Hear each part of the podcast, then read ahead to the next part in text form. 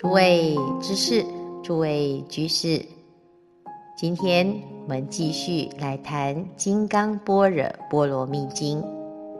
上一次我们谈到善现祈请分第二，时长老须菩提在大众中即从坐起，偏袒右肩，右膝着地，合掌恭敬而白佛言。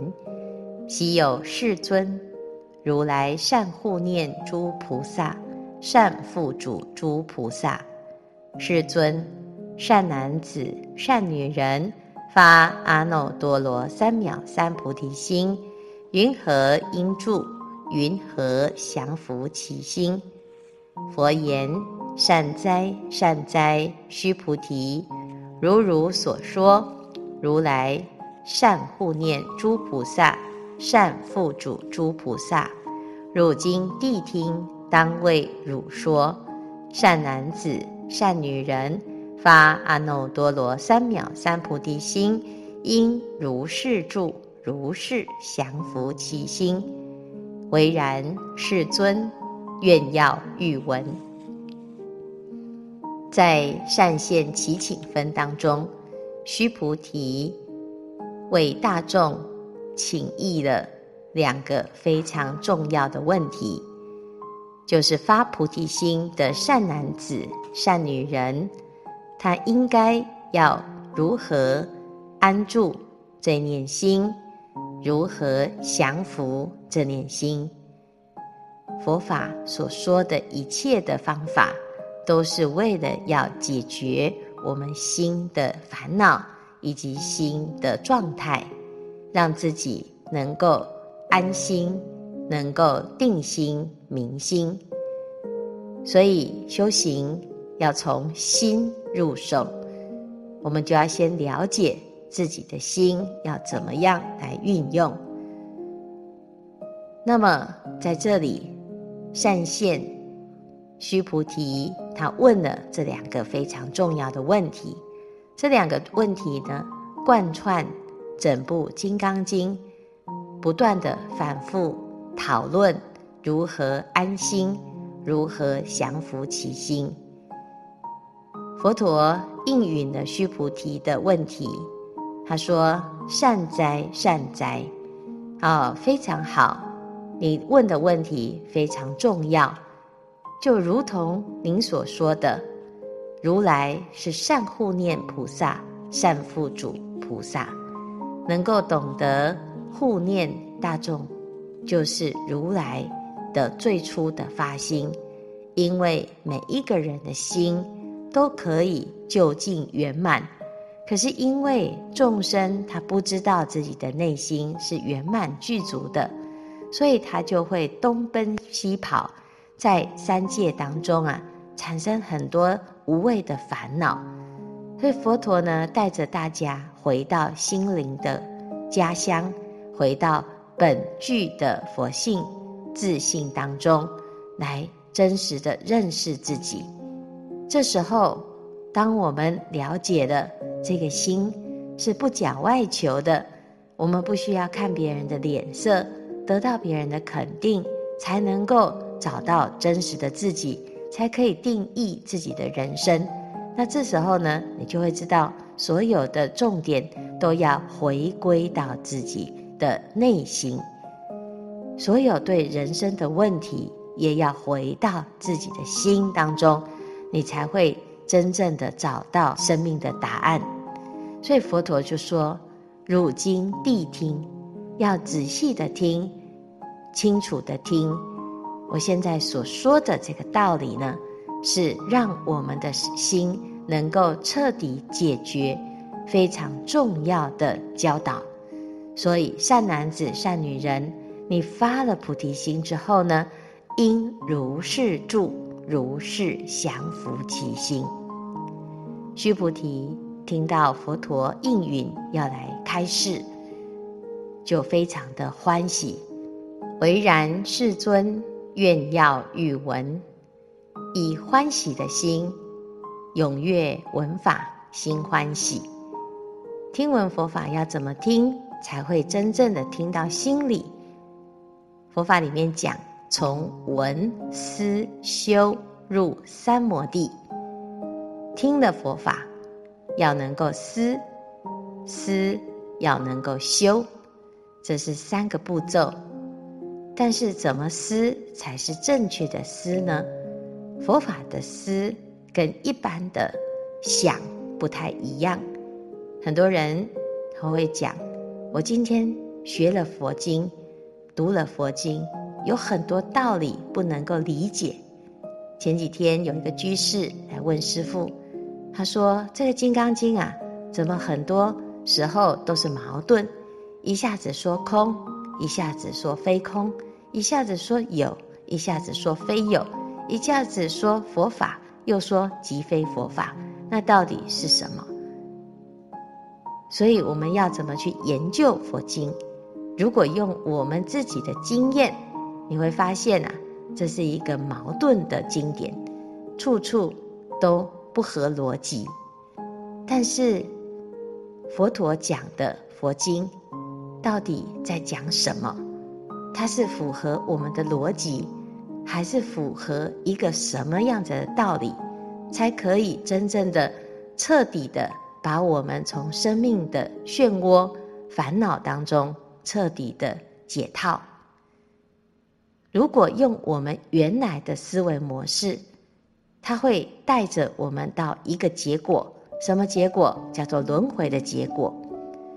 所有的众生无始以来，不断的在轮回的系统当中，没有一个能够跳脱出来。但是佛陀在三千年前，菩提树下，领悟了实相的道理。他终止了轮回，乃至于可以解决所有的人的轮回。这个是什么？佛经里面佛陀所说的横说、竖说八万四千法门，都是直指我们的心，让我们的心可以就近解脱。这个是生命解套的答案。但是，如果我们用我们原来轮回的想法、轮回的思维模式来理解佛经，你还是没有办法挑出来。所以，当我们要真正的懂佛法的时候，首先要做的就是把我们的意识心、把我们思维的习惯先放下。我们今天来写禅，就是要把佛的心。拿来用，把我们凡夫的想法放下，不管写的好看不好看，这个是反复心。专心当下，无念无住，没有杂念，没有妄念，非常的专注，非常的清净，这个是佛的念。我们一边写。一边想刚才发生的事，一边想等一下要做的事，一边想不知道那个师兄他写的比我好还是比我不好，不知道自己的身心现在应该要安住在何处，每天都是各式各样的人我是非，连写禅也要制造出很多的是非，那么。我们就是在用我们自己原来的习性、原来的惯性。如果我们彻底想要借由写经来改变自己的人生，彻底的了解《金刚经》，那我们就要用佛陀教我们的方法，不思而思。这个不思而思叫做 copy 的方式，佛经。讲究以心印心，佛陀所说的道理，我们要先放下自己的有色眼镜、有色的想法、轮回的思想，来思维佛经。那么，怎么样才能够真正的了解佛法呢？要透过实际上的修炼，你才能够印证你所学到的是什么。所以，听闻佛法要先放下我见，先放下成见。写经也是如此，所以借由观照自心，放下自我的原来的习性，重新以清净的心来写这一部《金刚经》，那么你就真正的一步一步的契入了实相。所以佛法里面呢、啊，讲的是这种修炼，而不是只是一个名词、名相上的研究。那当我们有了这种心理准备了之后呢，你听闻的佛法就会字字入心。所以接下来佛陀就要开始来讲解、来说明如何降伏其心，如何安住其心。须菩提问了两个问题，第一个问题是如是住，第二个问题是如是降伏其心。如是住，自己的心应该要安住在何处？应该要如何安住？如是降伏其心，是自己应该要怎么样调服自己的心？接下来。在大圣正宗分里面，佛陀会先回答第二个问题：如何降服其心？佛告须菩提：诸菩萨摩诃萨应如是降伏其心。所有一切众生之类，若卵生，若胎生，若湿生，若化生，若有色。若无色，若有想，若无想，若非有想，非无想，我皆令入无余涅槃而灭度之。如是灭度无量无数无边众生，实无众生得灭度者。何以故？须菩提，若菩萨有我相、人相、众生相、寿者相。即非菩萨。首先，我们要知道佛陀为什么要先回答第二个问题。如果照顺序来讲，他应该要先回答云何应住，可是佛陀先回答云何降伏其心。这个跟我们一般人的状态有非常密切的关系。很多人学佛。是因为遇到了麻烦，不管是身体健康、事业的问题、家庭的问题、人际关系的问题，或者是遇到了挫折、遇到了烦恼。佛法从苦入门，如果你感受不到人生的苦，常常在修行的时候啊，感觉好像不到位。那看起来好像是一个苦恼的宗教，其实不是，是因为我们遇到了瓶颈，遇到了考验，心开始不能平静了，不能安静的，所以我们想要解决啊这个烦恼，解决这个麻烦。因此，很多人的学佛啊，是因为遇到了某一些考验。所以，如果我们要讲这两个问题呀、哪一个问题有当务之急，就是降服其心，它是首要解决的。我们要先让自己的心能够降服，才有办法安安静静的、平平静静的来安住。所以佛陀在回答的时候呢，他先从降伏其心的这个方法提出一个最彻底的方法。接下来的这一段，我们可以把它分成四个心：广大心、第一心、长远心跟不颠倒心。广大心就是所有一切众生之类，不管卵生、胎生、湿生、化生，有色无色，有想无想，非有想非无想。我皆令入无余涅槃而灭度之。前面这个广大心，就是我面对所有的众生。这个众生呢，包括卵生、胎生、湿生、化生，所有的众生里面，不外乎就是分成冤跟亲。我喜欢的人，我喜欢的狗，我喜欢的这一些的众生，各式各样的对象。我讨厌的人，我讨厌的动物，我讨厌的这一切的六道的众生。不管是哪一个类别，我们的心，第一就是要先广大，先用一个最大最大的心念来面对它。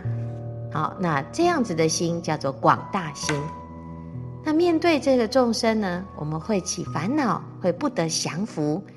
有两种，一种叫做顺境。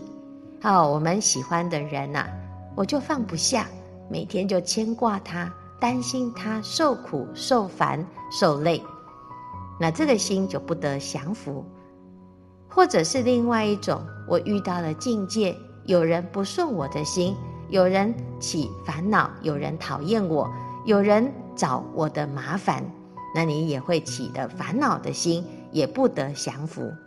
那我们怎么降伏呢？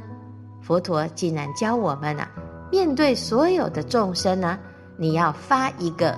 最大的愿，这个愿叫做第一心，我皆令入无余涅槃而灭度之。这句话呢，简单来说，我要发愿，碰到任何的对象，不管是谁，我都要发愿，要灭度他。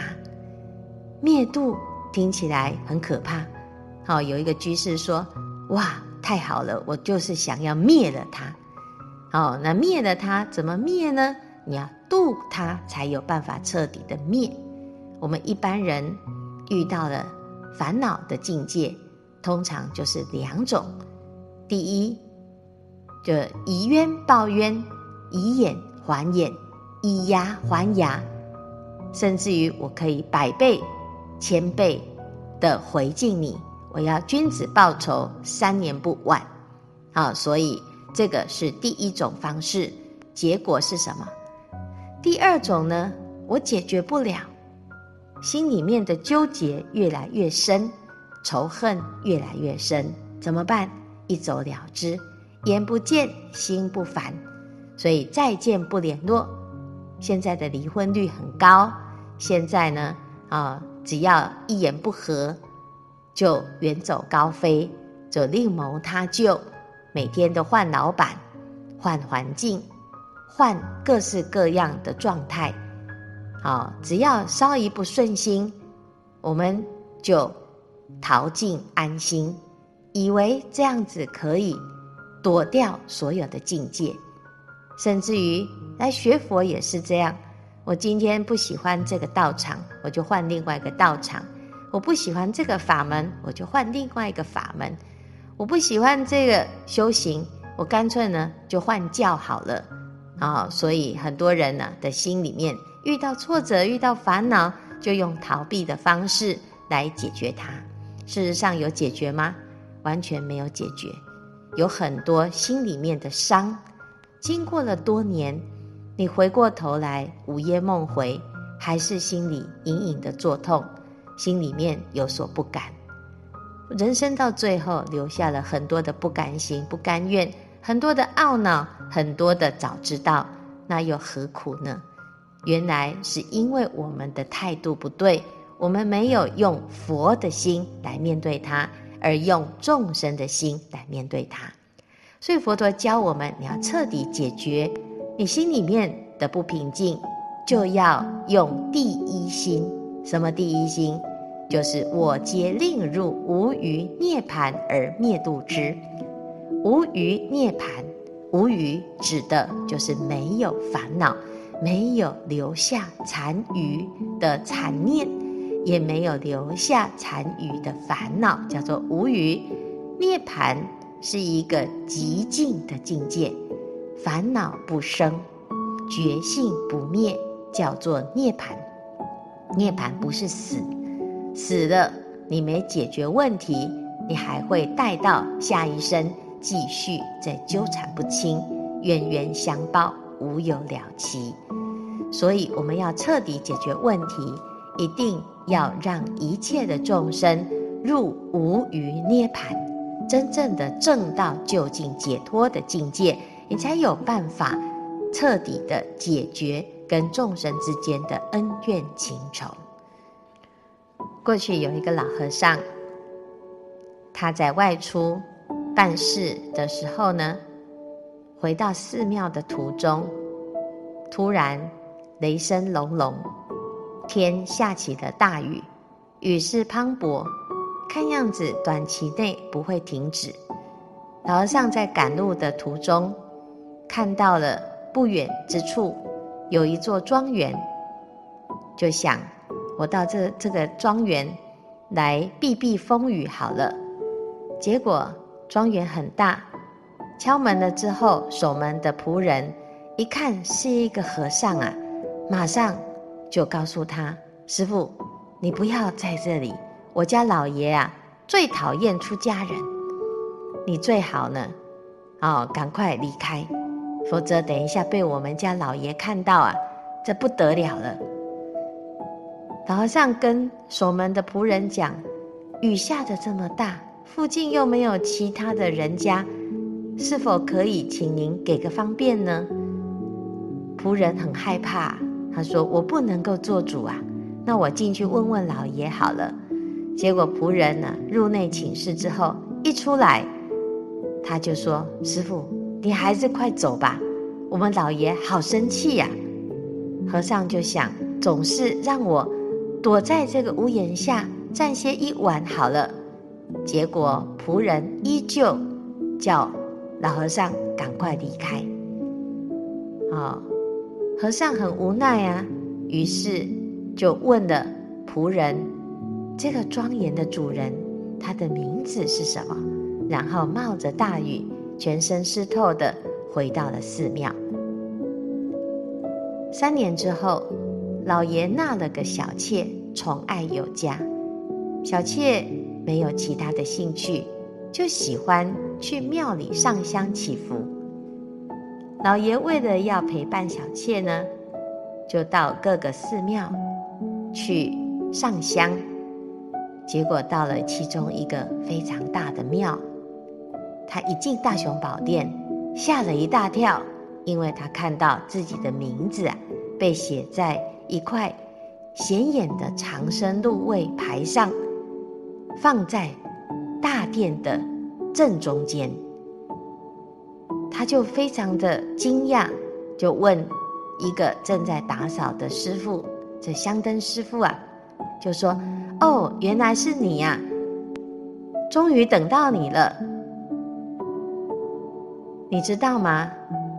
我们家的住持啊，三年前。”有一天，他淋着雨回来，一进庙里就告诉我们：“赶快哦，他跟一个施主啊没有结到善缘，要我们大家呢赶快啊帮他立一块长生禄位，每天为他祈福，功德回向。